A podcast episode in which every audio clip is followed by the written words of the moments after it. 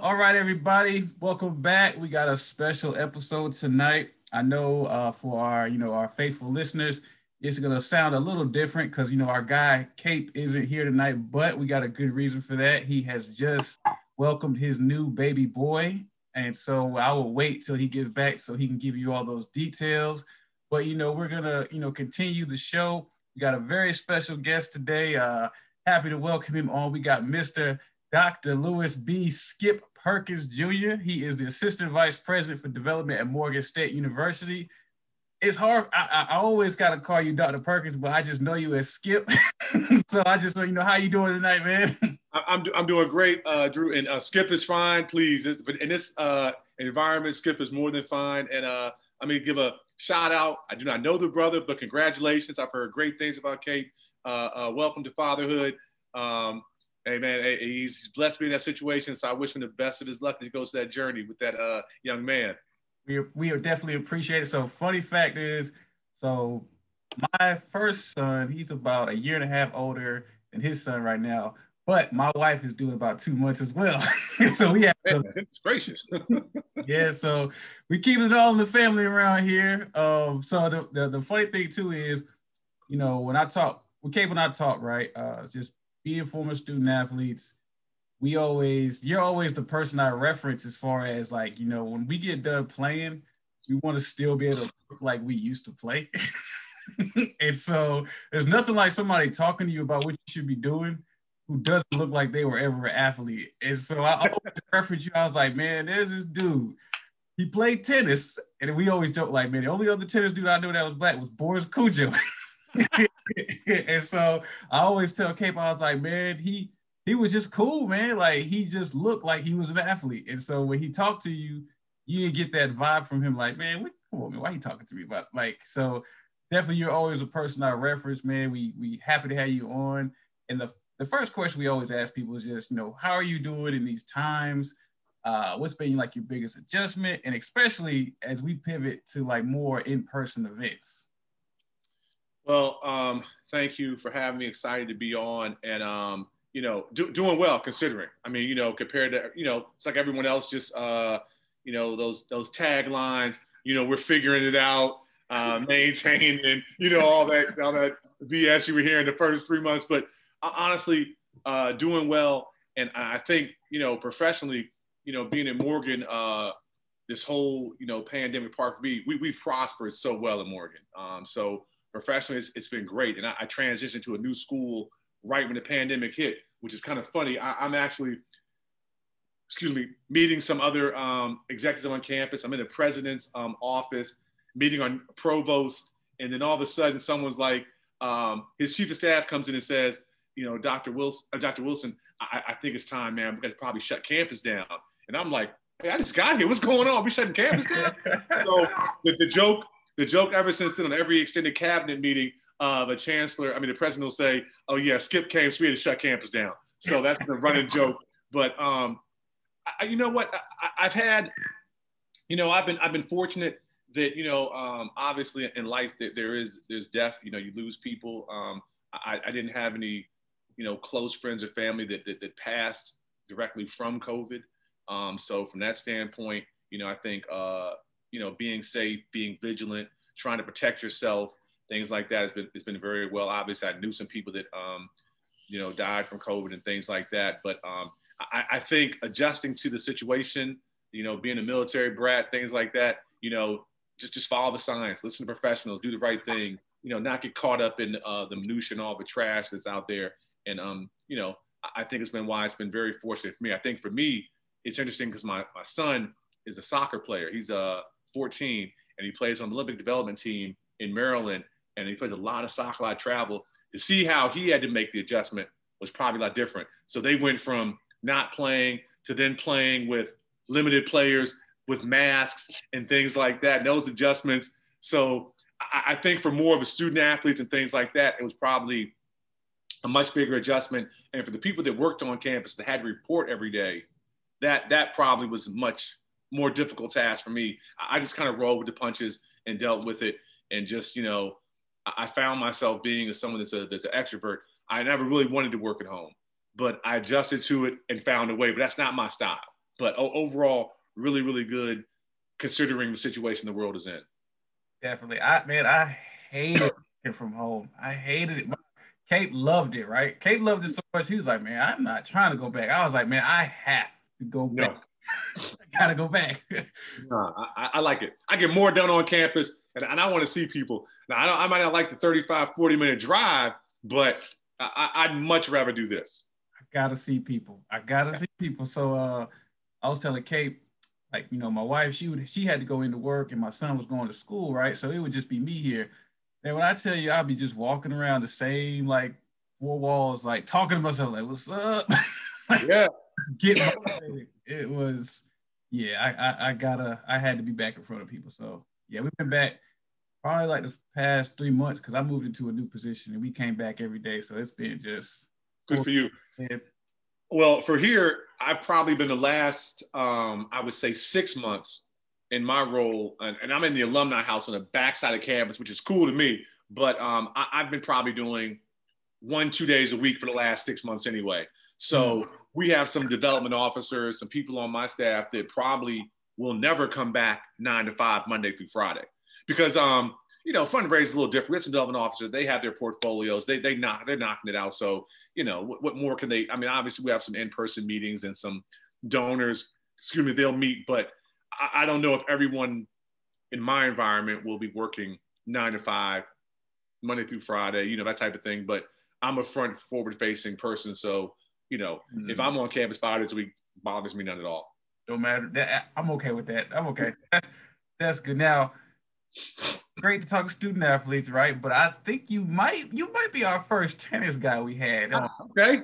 So okay how did you get involved with tennis and know that was like something like, yeah, this this is my ticket right here? I, I, didn't, and, and, my probably my biggest detriment, well, not detriment, but I, I grew up, like I said, uh, military brat, and you know, you know, you move around different. I lived different countries, different cities. So by the time I got settled around like fourth grade or whatever it was, I, I played everything. In high school, I led it in four four varsity sports. Um, I played everything, and it just was was good enough at everything, but not great at anything. Mm-hmm. And I mm. think the reason tennis kind of uh, stuck to me was tennis is one of those sports where you can't blame anybody. You can't blame no teammate. You, you, can't blame the weather. All you got to do is blame your game. It's on you. The work mm-hmm. you put in is what you get. And um, you know, and I do love teammate sports because I played basketball, I played football, played some pretty good teams, uh, ran track and things like that. But tennis was one of those sports where it's all on you. You got to look mm-hmm. in the man in the mirror every chance you get, and you got to, you know, it's, it's on you. I did like college tennis because it was a team environment where you could win all your matches, but you know, we wanted our team to get better. So it took, you know, helping your teammates to get better. You know, um, and by my junior year, my coach, you know, the good thing was, who is still the coach now, Coach Lawson, we got to talk about the recruits that were coming on board and how we were going to build a team and what the future was going to look like. So I, I was really involved. I was, you know, a four-year captain. You know, I'm, I'm, glad to say my picture is still hanging up on the wall in McDougald. So it is, it is. yeah, yeah, yeah. So that makes me feel really good. And um, for, for me, uh, tennis is one of those things where, nah, a lot of brothers weren't playing. It, it, let's be honest. But um, in the DC area, we had some brothers that were good. Mm. And um, you know, we had a we had a pro tournament in DC every year. So I would be the only, you know, black ball boy out there. I'd be one of the only few juniors playing out there. And, um, you know, but it didn't really bother me because in the same token, I'd be playing summer league basketball against the for the next night. So, so you know, just the best of both worlds. But uh, for me, tennis was it was that individual sport that you know you really couldn't blame anybody. The the and I'm hard on myself, so you know you had to motivate yourself, blame yourself, and that that was good for me. But I think college tennis was great because you had teammates and you wanted mm. them to do better too. And you know, it'd be a competition who's going to win the fastest and got the course fastest. Because our coach had a thing where whoever won first got to pick where we would eat for dinner. So ah. yeah, yeah, yeah. We never wanted this one dude to pick because he always picked some old healthy crap that nobody wanted back then. Uh, yeah. And I know uh, at Central, you know, I know those meals that y'all pick. They, they, they, I'll tell you this: we had a sponsorship with with Church's Chicken. So you did, we did too. yeah. so, man, I could just imagine the, the, the spices y'all was picking. That was on the road, but you know the Church's was right on. Th- and look, you know what's like crazy sometimes? We would have to walk after the game. I don't know about y'all, but we oh. walked down there several times. Now I will say they had it laid out nice for us. Now they had it stacked up for us. We had to walk. We walked. Hey, look, seriously, we played some tennis matches and we walked down there. We walked, but and one of our one of our uh, teammates, he lives in one of the boarding house on Fayetteville, so we would just gather food, go over there. But I mean, you know, and I think you can remember this too. That your, your teammates and people you were around, you know, you were around them so much, so often. I mean, that you know, you just you just knew that man, do not let this dude finish first because there's no way I'm eating a salad after mm-hmm. this. No way. It's and you know, people that's that are not student athletes, they just don't understand like how much time you spend around those people. like no, they don't. I I know that person over there like the back of my hand, and I and I don't even necessarily really want to know him like that, but I do. I know way too much about this dude, mm-hmm. and uh, and when you I mean, think about it, you're practicing two hours a day you, you know, you got some study hall with them, you're traveling with them, and you know, we're we're in a van. So you're talking about six dudes, two coaches, and a trainer in a van, man. yeah. After a match, all we're thinking, man, look, look, look, you're gonna need to ride with all the windows down until we get to the hotel to shower. You know what? We're gonna eat after we shower because we just mm. cannot, you know, deal with this funk on this little van. So, but I, I wouldn't trade those experiences for anything in the world. Now that kind of leads me to my next question because I've been I've had a HBCU experience and a PWI, so I know about those different resources, right? Right. So did you always know that you kind of wanted to attend the HBCU? Always. Um, my, my, my father, um, a lot of people in my family went to HBCUs, period. Um, cousin that ran track at Southern. Uh, my sister went to um, uh, she went to Central State, then she went to Meharry for um, medical school you know, first cousins and went to more. I, I always knew I was going to black college. And my father is one of those uh, old school guys that would tell us all the time there is nothing you can't do in life coming from an HBCU. And don't let hmm. anyone tell you different, period. Whether it's professional athlete, whether it's a lawyer, doctor. And, and I grew up in Jack and Jill in the DC area. So I, I met lawyers, doctors that went to Howard, that, you know, that went to, that went to Morgan, you know. So um, I always knew I was going to HBCU, and then when I was getting recruited, um, A&T, Tennessee State, I, I did get some other some PWIs, but my father was like, if they're not giving you a full scholarship, I don't even want to talk. I'm not. My money won't go there. mm. He was serious. So my brother played football in Morgan. Um, so it, it was uh, it was not. I don't want to say it was never an option it was just something that in, in my mind we, we didn't think about. We always knew we were going to HBCUs, period. Hey, now that that's dope because so my experience, right? Grew up in Raleigh. All you know, all you hear about is Carolina State, you know, Duke. Yeah. And my father was a student athlete. He played ball, and so you might be familiar with. So he played on that uh, NC State '74 national championship team. Absolutely. David Thompson, all those guys. So all I really knew about was ACC. Like I was thinking, like, I gotta get to Carolina. That's that was my dream school. So right. kind of coming up, somebody might say something about it. I didn't know what HBC was until I actually got to Central. Uh, I knew was this is what I knew. Central, nah, they they Division two. So let's let's that's all I do. Division one, Division two, and so that was kind of a it was a culture shock, but it was I think it's hands down best decision ever made in life. Come to Central uh, and just finished out my career there. So it was greatest experience ever. Met my wife there, so have. Oh yeah, man, yeah, yeah. Well, I, I met my well, I've only been married once, but I did meet my wife at Central, and, and I was in grad school, and um, you know, my, my kids, which is funny, is um, both of them um, they know about H. They both been homecoming with us. They, they know HBCUs. They, they love HBCUs. Obviously, they, they both been at Howard when I was at AD. They, they've been around it, so they, they get it. But my my son he's already got a, a verbal to play soccer at Howard, but his thing is, I, I want to play a Power Five or I want to go overseas anyway.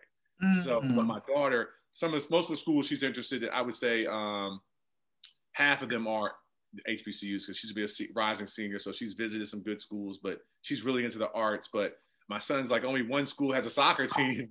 And you know, coach I hired, which we both love, he'll work out and train with him. But um, it's a little different for um, uh, um, soccer compared to basketball. But I will tell you this: the biggest thing that I, I would always say back then is, what if Grant Hill would have gone to Howard back then?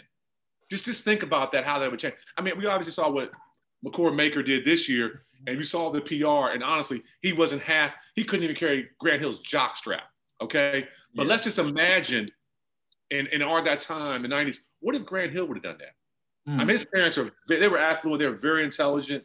Um, but what if he'd gone somewhere like Howard? You know, how cool would that have been?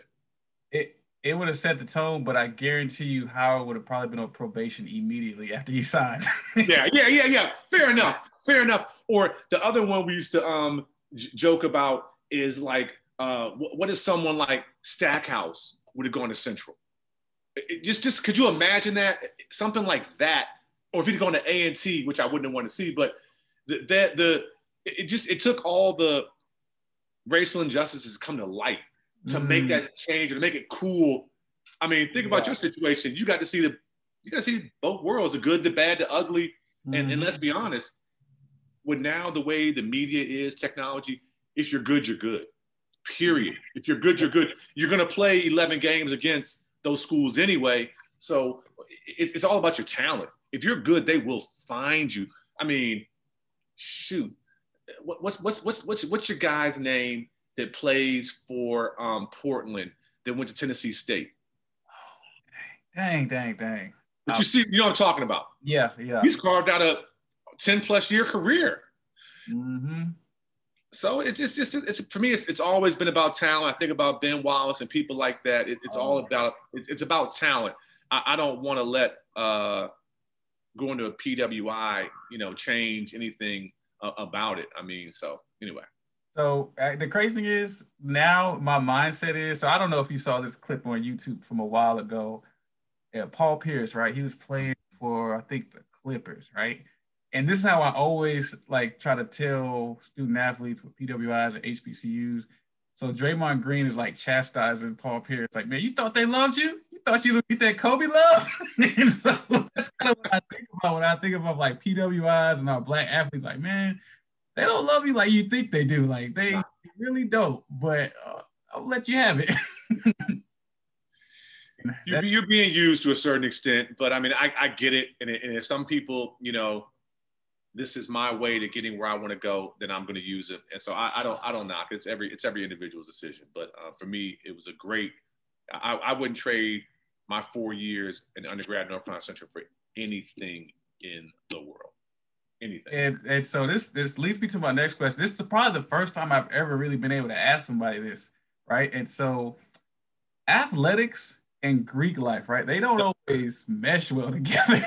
so what was your experience like and just how did you know that you kind of wanted to be become involved in greek life? Um you know what? For me obviously you know the, the brotherhood camaraderie things like you you, you I, I would I could get that anyway with my teammates because you're around them so much. The dudes are like your brothers man. That that, that is the absolute truth. Um but i think when you think about you know uh, fraternities you're talking about the achievement and life after college. Um, mm. Those connections, the, the, the professional connections, um, the, the, the, part about giving back to your community, um, the part about being a leader in your in society, those type of things are, are kind of what kind of motivated me and pushed me. Uh, as I mentioned, my father was my father's a Q, um, my mother's a Delta, my brother's a Q, my sister. Oh! So you know, I, I, was, but but that, so my, when I went to college, my father was my father had plans for me to be a Q. But my first day on the yard, um, I had a first cousin who was a Kappa, and he he told me before I went to college, he said you'll never be a Q. I guarantee you that. And I didn't know no better. But my first day on campus had like a little probate show, you know, some you know some of the Greeks out there welcoming the freshmen, that type of thing. And I, I saw the Qs come out, and I saw the alphas, and I saw the Nupes, and I was like, oh well, that's me right there right there. So it was one of those things. And then um, we had a couple of uh, Kappas that played basketball um, and things like that. So, um, you know, in, in many regards, you're right. It doesn't really mesh from a standpoint of there's only so many hours in a day. And, and you know what I'm saying? So you're talking about all the activities that come along with being really in Greek life because if you're not you're gonna wear the letters and do it right, and you got to involve yourself. You know, there's there's guide rights, there's so much community service. We had our meetings um like every third Sunday, and so all those things I knew I had to be responsible for. And at the same time, it was also good. My coach was Greek too. Oh. So that that also he understood some of that stuff. Now he didn't let us out of practice for anything or let us go early for anything, but he kind of understood that whole piece. And in my line brother, I grew up playing tennis with him. So, you know, we were roommates too. So we kind of went through that process together. And then we had another guy on the team who pledged Alpha uh, uh, the same year we all did. So we, we all went through it together and it was really cool. But I, I would say naturally, nah, it's only so many hours. It doesn't really mesh because, you know, you up all night doing what we do, learning and things like that. And then you have class in the morning and my coach kind of figured it out. He, you know, you can see us like slow drag at three o'clock like, what have you guys been doing all night long? You know, he, mm-hmm. and that's what he knew. He knew that we were doing we were doing. So, but I, I would say from that standpoint, just because of time management and all you have going on, uh, it, it doesn't necessarily perfectly match well. But I will say this: every tennis team we played, it seemed like somebody had a, somebody Greek on their team too. Mm. So it, it's all about the individual and how you know you manage your time well and uh, a guy that I wanted to be like. He was from Hampton. My freshman year was his senior year, and he was a Newt from Baltimore. And he was the only brother on the team. They had a whole all international team. They were top five in the country. He was the only brother. And for me, I was like, wow, how's he doing it? How did, how did he pledge? How's he playing on his team? They're, they're all California. How's he, how's he mm-hmm. managing it? So I, I, knew it could be done. Hmm. Now I'm trying to think. It's, it's interesting because now your dad was a Q and, and you I'm just imagining that conversation. Like I feel like that was definitely a conversation. uh, it, it, wasn't. It wasn't. It wasn't. It wasn't as bad as I thought it was going to be. My father said, "I'm not paying." He just, he just said, "I'm not paying for the SHIT." That was, that was it. that was it. That was it. So I called my cousin who was a Nupe, and you know, I got, I got taken care of. But that was the only thing my father said. And my brother, he was right behind me, and he was going to school in Morgan. So my dad was like, he wanted to go over two. Mm. not gonna go over two. it's it's so crazy because he was like, yeah, you know, I'm I'm there, and the first day on the yard, I see him, and that and it was my experience. That was just like my experience. Like I transferred to Central. Uh, you know, I got there in that spring semester, and again, I'm coming from a PWI, so all I know is like if we play sports, we're it. And yep. next thing you know, I'm thinking like, why is the band getting so much love? and then I was like, uh, I saw like the Greek life, and then I'm in the caf. It's on a Wednesday, so you know, guys out the door. There's a DJ in there, and I remember I saw the Kappas uh, stroll. Yeah, I was thinking like, yep, I don't know who they are, but I'm with them. yeah, I'm with them. Yeah, yeah, it's it's not hard. Uh, you know, it's kind of like that. Uh, kind of like surreal moment yourself. Like, oh yeah, I like that. That that that's yep. actually right there. You can't really. Um, it's, it's hard to explain, but you just know when you know. You, know when you know. It all it all made sense. All my life, people been just been like, you know, I was cool with the Hoopers, but it was like. I don't necessarily fit in with y'all because I'm always y'all always a find something because I don't like looking raggedy all the time. you know, it's just because I look like I want to look nice from. It's like there's a problem. But uh, yeah, that was uh, Got to clean up, man. You got to clean up. that was that. Yeah, that's that's dope, man. I, always like uh, you know, asking, especially former athletes that were Greek, because it can be uh, it can be difficult. Because my coach, he wasn't Greek, and so you know, I tried to I, I smooth tried to run it by one time, and I didn't really get the response that I wanted. So I was like, okay, I'm gonna just keep this to myself. so just now the topic. So who was your coach? Uh, my coach was uh, Henry Dickerson. It was right before. Dickerson. Okay, yeah, yeah. Mm-hmm. Yeah, yeah.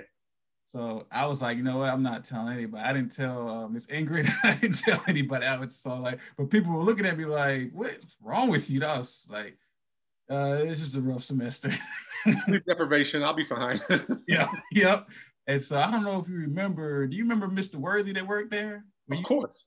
Okay. Of course. Okay. Danny Worthy, and obviously his son too. Uh, mm-hmm. God rest his soul. Um, uh, that, that was a, a tough funeral to go to. But let me tell you something. My, my first job at Arkansas Pine Bluff was because of Danny Worthy. Mm. We were we were both assistant ads. Uh, this was he was on his third job, third career. Basically, this was his retirement job. because mm. he, he, he, had, he had done it all. Um, and, and obviously, you know, Danny was playing ball then, but the thing was, he um, he got called about an AD job at Arkansas Pine Bluff. Mm. And he was like, look, I got a young brother here. Um, my counterpart, he would be great.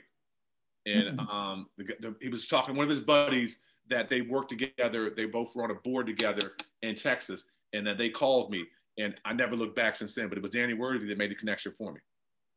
Man, that's he. He was somebody that I really underappreciated, man. Just yeah, knew him, but I just really I could have really took more time and just kind of like picked his brain. But awesome, uh, man, I, I, truly miss him, man. Um, he was a really good brother, man, um, and he worked hard. He loved Central, um, and and the, and the interesting thing was I, I remember um, having a chance to hang out with him and his brother, the great James Worthy, mm. and it's just how down to earth and cool both of those guys were, man. They were just really two cool cats, man. I, I talking to them like I knew them all my life, man. They, they were just mm-hmm. yep, yep. They really, really. He good, definitely had that kind of personality to him. Yes. And so, as you finished up your athletic career, right? Did you know immediately like what you wanted to do, or did you kind of have any issues as far as like you know, with your identity as far as transitioning to kind of life after sports? Well, I put it like this: I knew I wasn't going to be a professional athlete, so that, that was never, you know, an, an issue per se.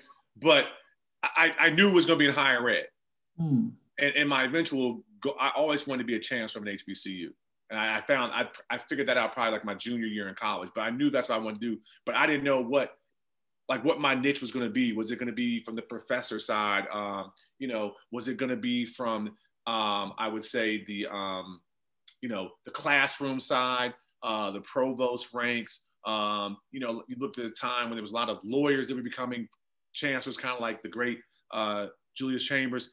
I didn't know what, how, how to even do it or how it was going to work. But athletics, being a GA, was a natural fit for me. Hmm. Um, mm. It was just a great fit. But obviously, I didn't think I was going to become come from being a um, athletic director to being a you know a president or a chancellor. But um, the one thing I did learn quickly from you know talking and, and working with you know just asking people to hire it all the time was that uh, he who can raise money or generate revenue there's a place for you. So that's kind of where I started getting into the um, the fundraising or friend raising type of thing. That that's kind of where where I thought my niche would be coming through there. Okay, uh, and then so that's kind of um, that's that's one thing that you know I it's like I kind of stole from you from afar, right? I always watch as far as, you know, you work your way up from the collegiate level and, and you're good at building relationships, but is there a key to being able to like go into a space and you're instantly everyone's best friend, right? And so that is, so I would watch, I was thinking like, man, he's always on the go, like ripping and running, but when he talks to you, he's like literally he's talking to you. Like you're the only person in the room. And I feel like that's a unique talent that you kind of have to have. Yeah, you, you got to be able to look people in the eye and, and engage with them. And, and, I think, you know, some things have come natural. And I think just being able to treat people as people doesn't matter to me if they young, old, white, black, that just whatever their background is, just being able to communicate and interact with people. You know, it's one of those things where I'm, I'm kind of always on. You know, that's mm. just, you know, it's just the way I've always been. But um, I, like I said, at a, at a young age in the game, I figured out the person that brings in the funds or they can um, you know, support your program, find different ways. Those are the ones that are going to do well. So it, it Morgan, every school I've been at, you know, whether it's a dean or whether it's a director, when you're able to tell them, look, I'm looking forward to working with you. We're going to collaborate. We're going to raise this money, or we're going to go after this grant, or you know, this sponsor right here. This is perfect for us. You know, people love that, especially with coaches, man. That was the other thing too. Being a mm-hmm. development officer at Central, we were making that transition. You know, I was like, look, Coach Hayes is serious. He believes that every coach should raise money. And I'd be like, well, how do we do it? I'm a softball coach. We don't we don't have this and I'm like, look, you have former players that are alums. Let's get them to start getting involved in the program and getting them start to starting to give. Okay. We know every person that graduated from a softball program. Let's reach out to them. Let's make a friend.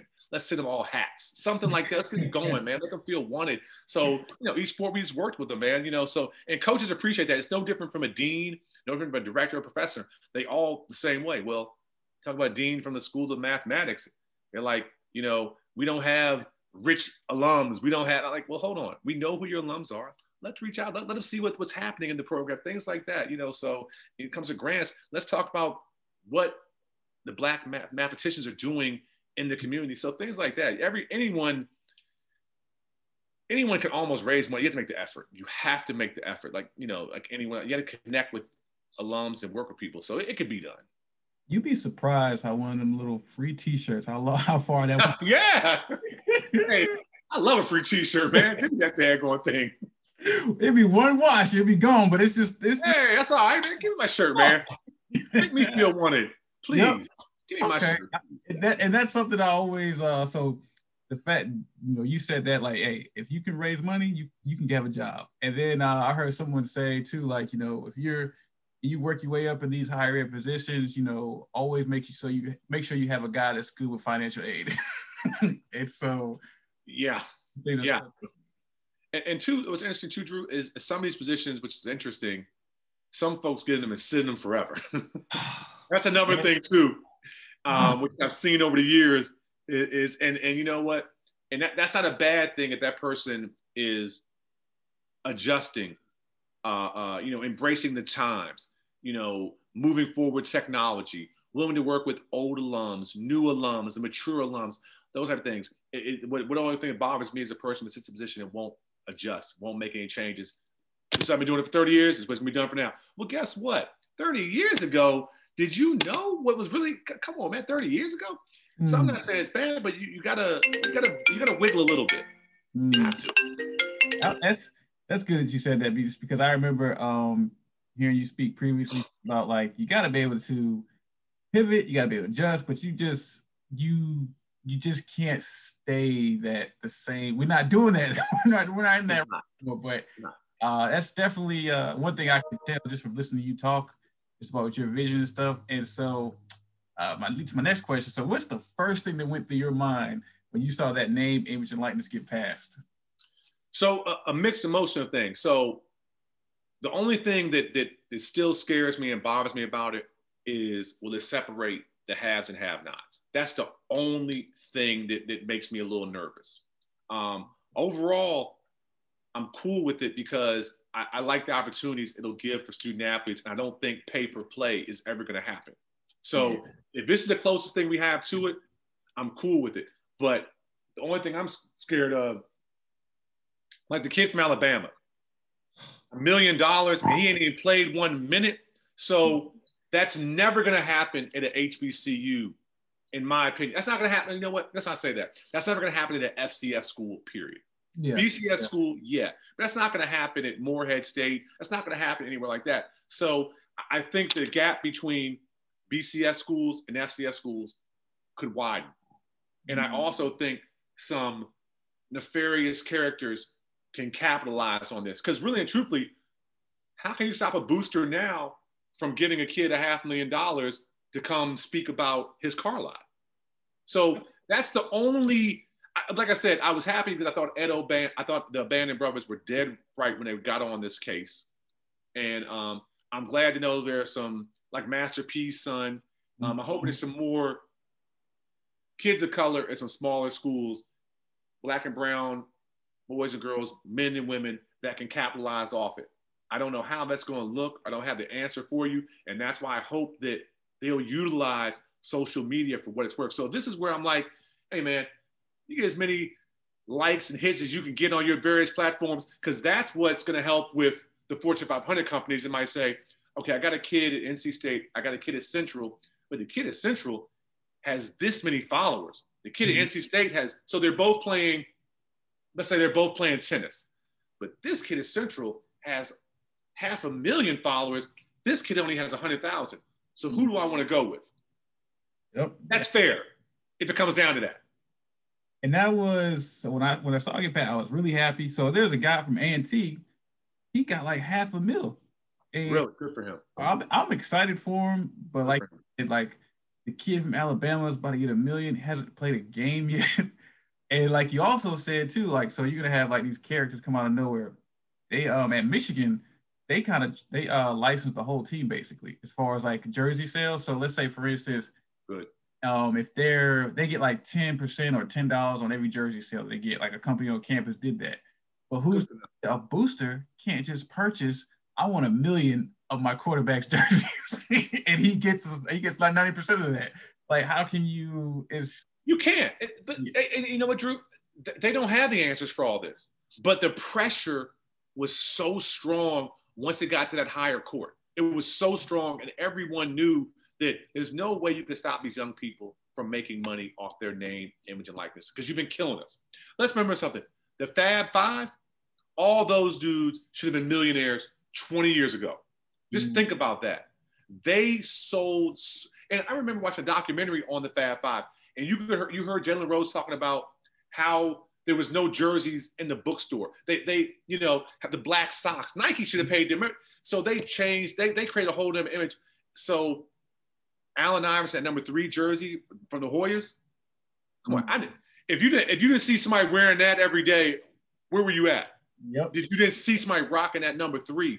So he missed out on that boat. But I, I just think that they had to do something. They don't have all the answers.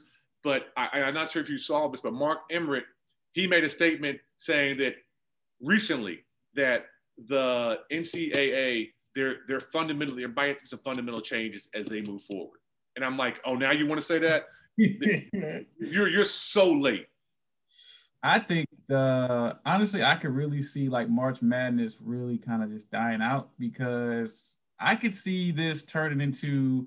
So remember what AAU was growing up for us? Mm-hmm, mm-hmm. Completely different now as far as you got EYBL, you got the Gaunt. I can really see it this really transforming into okay, Nike's having a tournament. Adidas is having this tournament. It's a national tournament. All the Nike schools are getting together because really, you don't really need the NCAA anymore. Like it's just nope. They're nervous about that. And mm-hmm. another thing too, their rules are so convoluted. They change every day. They can't even put in a book anymore. They got to put it online. And the problem I have with their APR rules is they affect us the most mm-hmm. because you you have we make up seven percent of the NCAA Division One, but yet we represent 30% of the toughest penalties every year. And it's mm-hmm. all due to the fact that they have not funded us properly for academic support, where Notre Dame has an academic advisor for every student. Every student. Now, it might be a graduate student, but they have an act, they have an academic advisor for every student. There's some, there's some HBCU programs that might have three for a whole damn program. Yep. I was an intern at one of them. So so you get it. So I mean, they, they have not put the time and money. Those little grants they get, those little success, that, that's that's that's BS. They they could easily put the time and the energy and the money into that. They they they could endow positions all across the board um, for it. But um, I, I the NCAA, I think there'll always be a place for them, but their some of their some of their roles and, and how they've manipulated intercollegiate athletics is, is going to be changing. Oh yeah, because you saw this year, if you look at the top three picks, right? You have who Anthony Edwards. He came from Georgia, but they were horrible. James Wiseman played 12 games. LaMelo Ball didn't even play anywhere. it was no, like no. You should probably try to find some kind of way to where you could at least capitalize on them you got to change it around somehow. Or, or, or what are they going to do eventually? Say basketball and football operate autonomously, and all the other sports are NCAA. They, they don't. They have no clue. Um, it, it's changing so fast, and I think with um, social media, and I think more importantly with that landmark case, things were going to change, and I don't. I don't think we're anywhere done for what it's going to be. I mean, let's be honest. If if the Power Five schools said we're done with the NCAA and said we're going to do our own model, guess what? There would be no NCAA. Yep. There would there would be none. So um, I, I, I think a lot of folks in Indianapolis um, are, are, shaking in their boots because they got to figure some things out. And uh, so Cape now we always talk when this was starting to come down, we were like, okay, all these, you know, the the male sports, right? But we were like, hey, be on the lookout for these women's sports. So just imagine uh, the track girl, I think Richardson. Just yes. Imagine what she could be doing right now LSU. All she broke all the records her freshman year. And yeah. so you imagine track, women's college basketball is like Huge. so Huge. They got some followers. Yeah. So I'm I'm I'm I'm happy to see what they're really about to do. And so think about this. This kind of goes to our next question. Roy Williams retires. Coach Mhm. is on his uh he's on his, his his farewell tour. How do you see Power Five coaches adjusting to this whole name, image, and likeness thing? Factoring like you got the transfer portal, and just think about this. You you relinquish some of that power, but just think about like you see Tom Izzo talking to guys on the tournament and, and like just like going to commercial breaks, screaming at guys, yelling at guys. So how do you think they're gonna have to adjust to that power dynamic? the, the, the good ones will be fine. Um, the, the ones that, like you say, um, are stuck in their ways and, and, and you can't improvise or can't adjust, it's going to be tough sledding for them because the, the day when I, when I was in college, a coach could MF you all day, all night long. And it was a daggone thing you could do or going to do. Um, nowadays, you MF these kids, guess what? You've lost them and you will not get them back. And if you notice now, one player can help overturn the whole team and the coach will be gone. It's just been fortunate. So some of those coaches you named, they were such a um, institution in itself, you couldn't move them. But now that, that dynamic is changing like no other. So you're gonna have to have that professional coach mentality. Because guess what? Some of these kids are gonna tell like Tom Izzo, I'm making half a million a year anyway.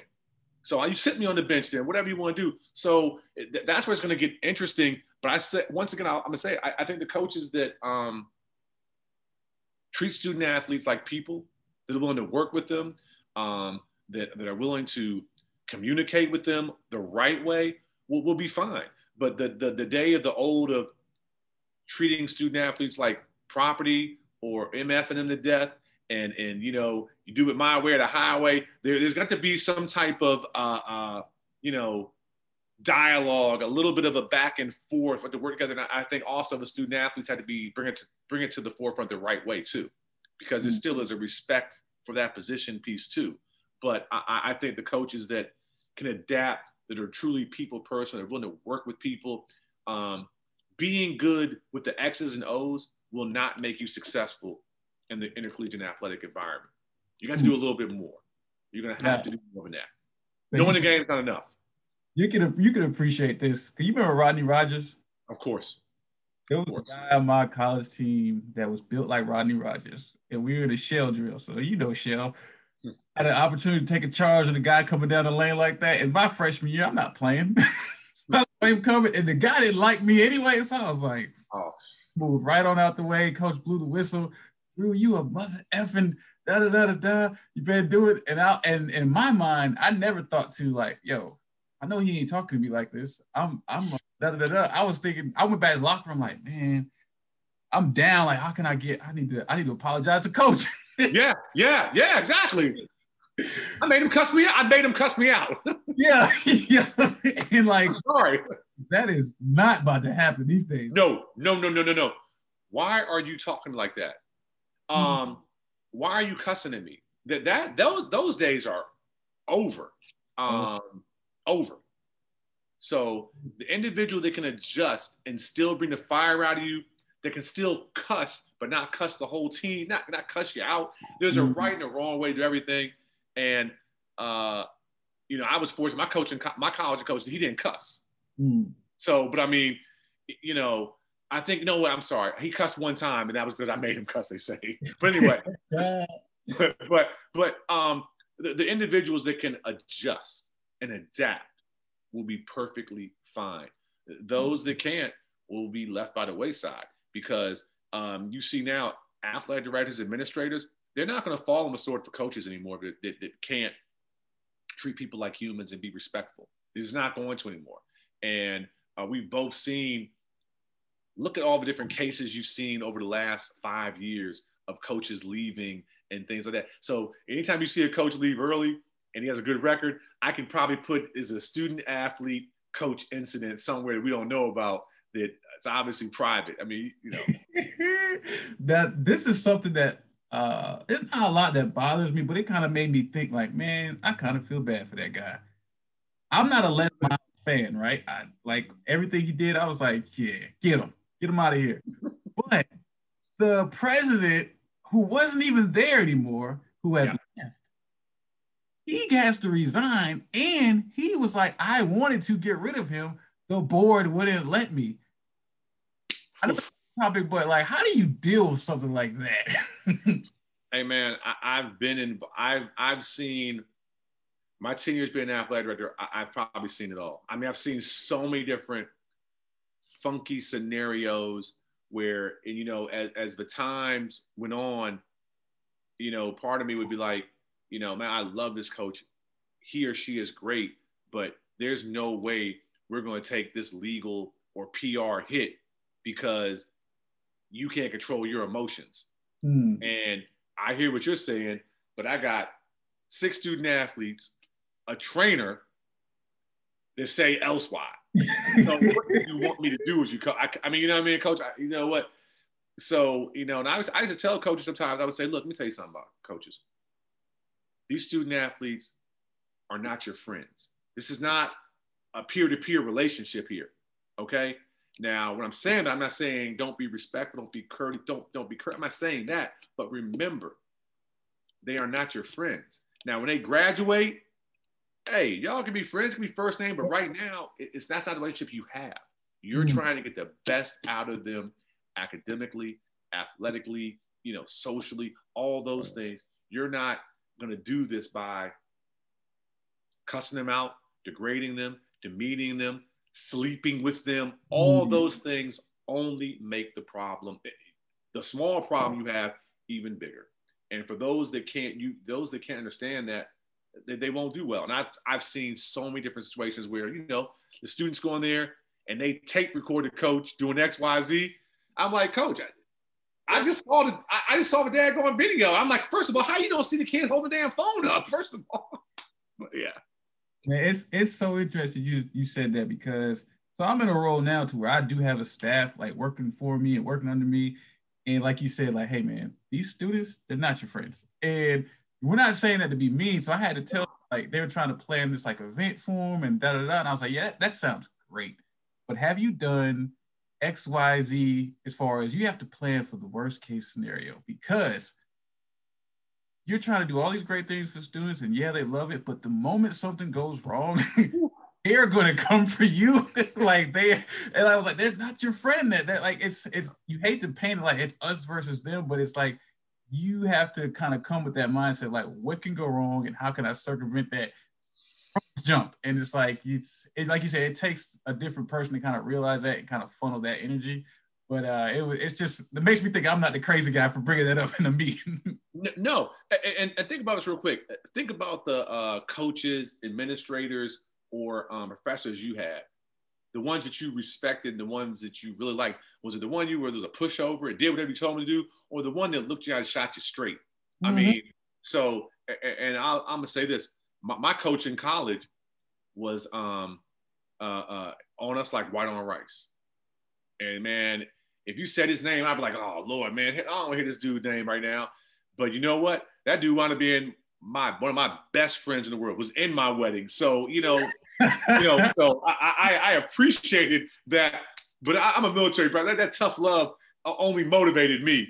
But um, and I, I laugh at my son sometimes because he's had a couple different coaches that were hard on him because they wanted him to uh, uh, commit, do more uh, things like that. I was, I said to myself, man, you could never play to my generation, never, because you might go home crying every day, man. These, these it, I, I, I play with some tough coaches, man, some real straight shooters, and um, you know, I went to military school at a young age, so I, I was used to someone in my face cussing me out. I, I got used to it, but our generation now it's got to be a little different. It's going to have to be.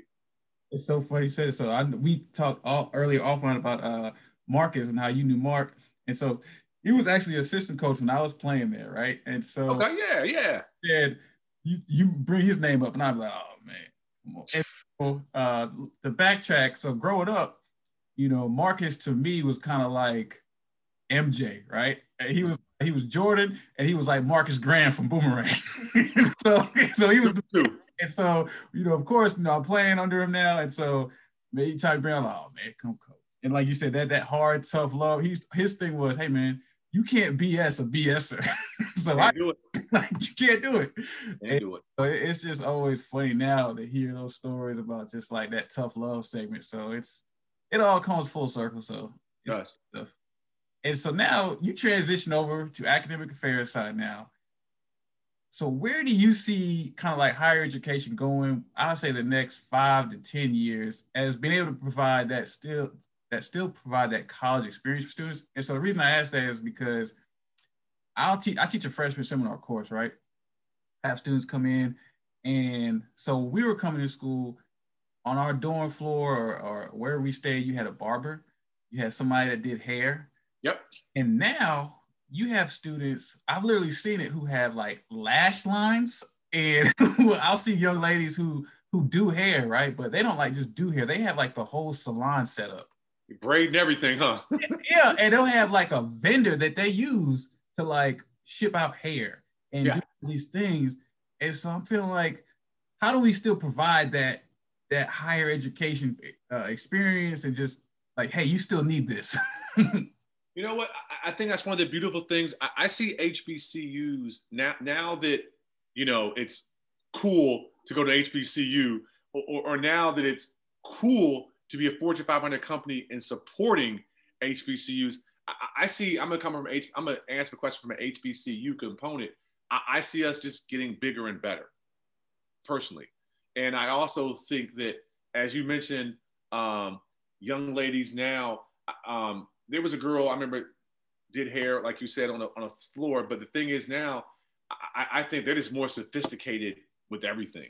Mm-hmm. You know, I mm-hmm. mean, I think they're more resilient. Um, you know, I, I, I see that every day, not just with my kids, but being on college campus. Like first thing you do is who cuts hair on this? Who cuts who cuts hair? You know, I, I see it now being one of those things where they just use social media to promote it and, mm-hmm. and things like that. The, the, our generations are a little different, but I, I just see the HBCU environment growing and growing and growing. Mm. I, I, that's just, just my opinion. Um, I think what we'll see soon is an HBCU that is a full tier one research institution. You know, I, I think now we'll see HBCUs that are competing with other state PWIs for the best and brightest academic students, plain and simple. You know, that, that's a big, that's a, that's an interesting piece where back in the day, Howard would get the best scholars from Alabama. And then Alabama, University of Alabama started wanting to get them. Well, why, why can't Alabama State get them? Mm-hmm. I, I think there's, you know, we have to go ahead and take advantage of the situation, the way the world is now, and the fact that we're, HBCUs are finally getting our due. Well, we have to run with it.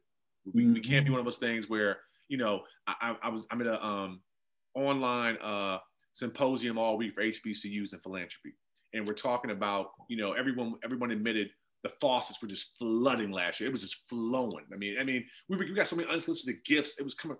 What's raised like seventy million dollars last year at HBC. It's unreal. How do we sustain that? How do we keep that going? Because some of the corporate dollars will run off. You know, some people are going to care about the social injustice. You know, a year from now. So what we have to do is take advantage of the situation we have.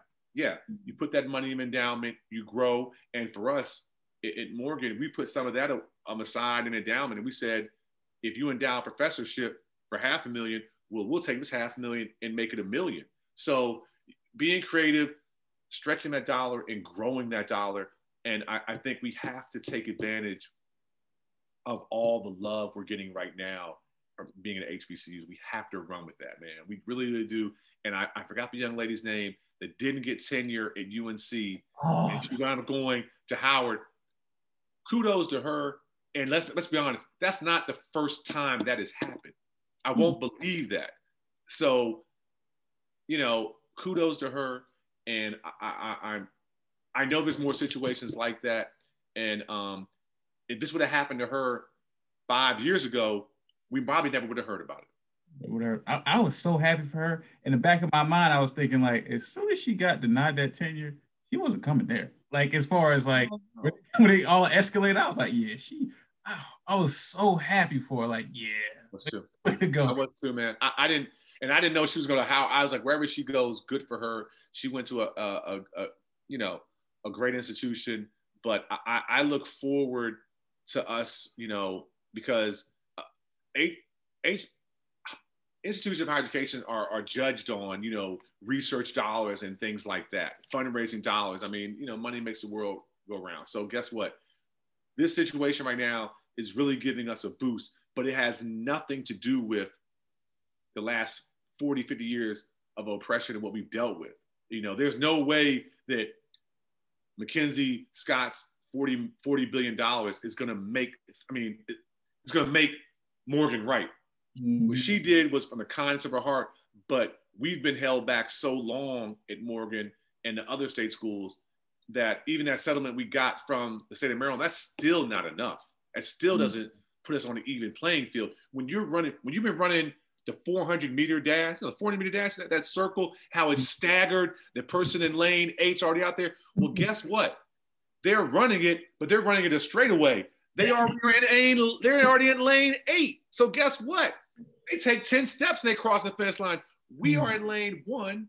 It's staggered and we got farther to go. So they're not even putting us on an even playing field yet. So the money we've gotten this great year, we would need 40 years of that, mm. even to be at the same starting place. Just, just you know what I mean? So mm. we're getting there, but uh, uh, I, I'd like to see the momentum stay the same. I know it's going to be some peaks and valley, but I, I think that what's going to help us the most, HBCUs, we've got to continue that, get those research dollars and be this competitive that way.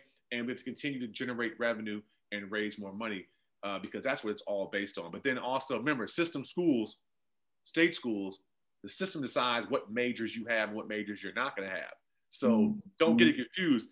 If there's some majors at Central that we want to compete with Carolina, the UNC system is never going to let you have that. So I mean, it's just things like I think about. Man. Now I gotta I gotta ask you a curveball question. This this sure. just came to me. So, no, you kind of you you have those aspirations to be a chancellor, and so, you know, you're a chancellor, right? Boom. Okay. We're back to in person after been about a year, year and a half on the pandemic. Noticing what things have kind of worked, what things have not worked. What's your mindset? Okay, what can you take going back into that in-person environment, but like still keep from your virtual, but also to like make it work? You know what? I've, I've always been under the production-based model, mm. and I, I, I, I, as I don't want to speak out both sides of my mouth and say if it doesn't, if it ain't broke, don't fix it. You know what I mean? But but in this instance right here, certain people have to be on campus if you're front facing, you're front facing. I, can't help it if you were home for a year and you did great. We're this, this is the, you, you, work in student affairs, so we need you on campus. I'm sorry, we're a student first institution, so you got to come back on campus. You know what I mean? That that would be one of my things. I, I think of the way the pros and the cons, and you have to remember that the institution of higher education, one of the most important things uh, is being on your own, being at college, making those decisions making those choices, falling and getting back up. And you can't do that sitting at home in your room going to school every day. You need the interaction. You need to have some adversity. You need to have some bumps in the road. Um, you know, I had a pres- chancellor at Pine Bluff used to always say he loved when those kids, when freshmen first came on campus. And he would tell them, there's a liquor store on every corner, there's a church on every corner. Your mom and dad will not be coming to get you out of bed, knocking on your door, telling you which one to go to. That will be on you. And I, I, think that those type of um, situations are the reason that you know, we got to have some of the old part of higher education, but then some of the new is important too. You know what I mm-hmm. mean? So I don't think every class, every component has to be in person Monday, Wednesday, and Friday at nine. I think the professor can easily get away and say, we're going to be on face to face Monday and Friday. Wednesday, we're going to do this online. You gotta say, I think you could, I think, you, I think we can have the best of both worlds just on the right way. Now, then again, there's certain labs. Now, I want you in this daggone lab. You know what I mean? If you're a medical student, I don't need you trying to learn how to do certain things from your goddamn room. So I gotta be smart about this. I mean, yeah, I mean, but um, I think we have to continue. Hey, man, the, the, the president's that that uh, you know embrace change, um, the presidents that handle adversity well, the, the presidents that are um, that honestly, I'm gonna be very frank, they can do it all are the ones that are successful. You don't have a luxury of being a president chancellor just saying, I do this, I do this well, this is all I do. No, no, no, no, no, no, no. They, they know a little bit about everything, and then they still have other professionals to help them along the way. And, mm-hmm. you know, that, you know, I, I, I, so I, I find it very interesting the person, people that have to be the smartest person in the room. There usually isn't the smartest person in the room, the person that thinks they are. But, yep. I, you know, because you got to hire good people around you too. So for me, if I was a chancellor, the first thing I'd want to do, I'd want to have the best provost. I'd hire the best provost I can because I know that's an area. Yeah, I've, I've taught in a classroom before, but I've never been a dean. Mm. And I've never been a chairperson. You know, I've never been a provost. So I'd want, and I, I know about academics, of course, but to that level of regard, I want to know that I have the best. I want my number two to be the best at that. Mm and have that confidence to know that I don't have to look over my shoulder every day too. But I, I, want a good, strong person right here with me because that that's not my strength per se, mm. but I, I, want someone there that's strong, so I'm always confident there. Mm. Yeah, I, I, I love that answer. I just because I've uh, I heard different people as far as that that number two and like just knowing their reasons behind it. It's always really fascinating to me just to kind of know how to like you know construct your board right? Build your team. Yes yes. And you know what? I break it down to the, the analogy of uh, football. You know you have the head coach there was been there's been an officer the coordinator all his life all you know offense officer would you think he would hire an average or just any defensive coordinator? No he's going to hire the best and, and, for the offensive side you know he might hire a court office quarterback but he might be the quarterback coach. You know what i mean? It just depends. You know you, you play to your strengths you know what I mean? So I, I don't I don't get that. I mean, like I said, the smartest person in the room usually doesn't, doesn't have to tell you the smartest person in the room. He or she usually just is, and you know it. yep. And so it's my last question here, and it's uh, been a great conversation. And so, what's what's one piece of advice that you would give to like current student athletes who are getting ready to dive into this new era of just name, image, and likeness? I, I would tell them, and, and I heard uh, Quavo. Quavo was called up. Your what's the coach? Oh, called up Kirby Smart in uh, Georgia, and um, I, I'm paraphrasing, but do your due diligence on anyone you are thinking about being affiliated with. Do your homework. Just because you get a call from someone that says, I'm going to give you 25,000, 55,000 um, to use your name, image, and likeness, they need to do your due diligence because guess what? You're connected with them now. Okay. So, and there will be a paper trail of this. So you should do your research on them just like they did their research on you. And mm-hmm. all money is not good money. Who you associate with, who you are affiliated with, who you are connected with, you don't just get to cut that whenever you want to. And once you sign that dotted line, that's a contract. Mm-hmm. So I, I hope that these young students, and I, I, know they're eager to make money. I mean, they're hungry. I, I get it. It, it. I, I didn't know many rich students in college, did not know any. So I, I get it. But I, I, hope they will take the time to do their research and do due diligence of anyone they're going to affiliate with professionally, because that's what you're doing now. This is professional. This isn't like the Nike contract where we're getting free shoes, we get some gear, we get some swag. No, no, no, no, no, no. This is a contract with you and said in the um, company, and you are connected with them, and you don't want to just do it with anybody, you know. Um, so I, I would hope that they would take the time, do their research, and be properly informed, and ask the tough questions. I heard I heard this funny kind of statement. I was listening to a podcast with uh, Bomani Jones. I really I really like him. So he was uh yeah I like him too. Yeah. they're like I guess the one good thing from this is you know coaches don't really have to worry about you know checking guys' Twitter to make sure they're saying the wrong things or you know commenting on the wrong things because if they're endorsed by somebody, you know, hey, if they're endorsed with a steak company, you know who likes steaks? Everybody. so, and so that was like the one, like I was like, okay. And then the one thing I heard you say in class that made me laugh, you were like, you know what? A student at uh Morgan State gets a million dollar endorsement deal, you know the first thing I'm doing? I'm walking right up to him, I'm saying congratulations. Would you like to make would you like to make, a donation? hey, look, this is a tax write-off, buddy, and that, that's another thing too. And another thing too, I think these kids realize just because you got fifty thousand dollars, there's taxes, my friend. We're not going to give you fifty thousand cash. This is the real world now. So you need to understand about investing. You need to understand about paying Uncle Sam, things like that. So there's a bigger picture to this that, come on, man, 18, 19, 20, we weren't even thinking about, you know, that, that think about that first real check you had that $2,000 went down to like $1,200, $1,200. You were like, what the, where's this going? Who is this FICA guy? Who is this? So they need to be prepared for that. You know what I'm thinking about? I'm thinking about that first I nine form you fill out, and I'm just oh, like, doing this. yeah, it's real, man. It, it's real. But I, I, but I will say this: I, I'm excited about the NLI process just because it's a change in some of the archaic ways that the NCAA operated, in my opinion. Mm-hmm. So I, am a little excited for it. I know we don't have all the answers right now. There's going to be some bumps and bruises along the way, but I think this is a step in the right direction for student athletes. Definitely, man. So, Dr. Perkins, man, Skip, I appreciate you, you know, taking your time out. I, will be honest, man. It's like it's kind of like it, it, doesn't feel like it's been almost like 15 years since I've seen you in, in uh, Linden talking to you in passing. So.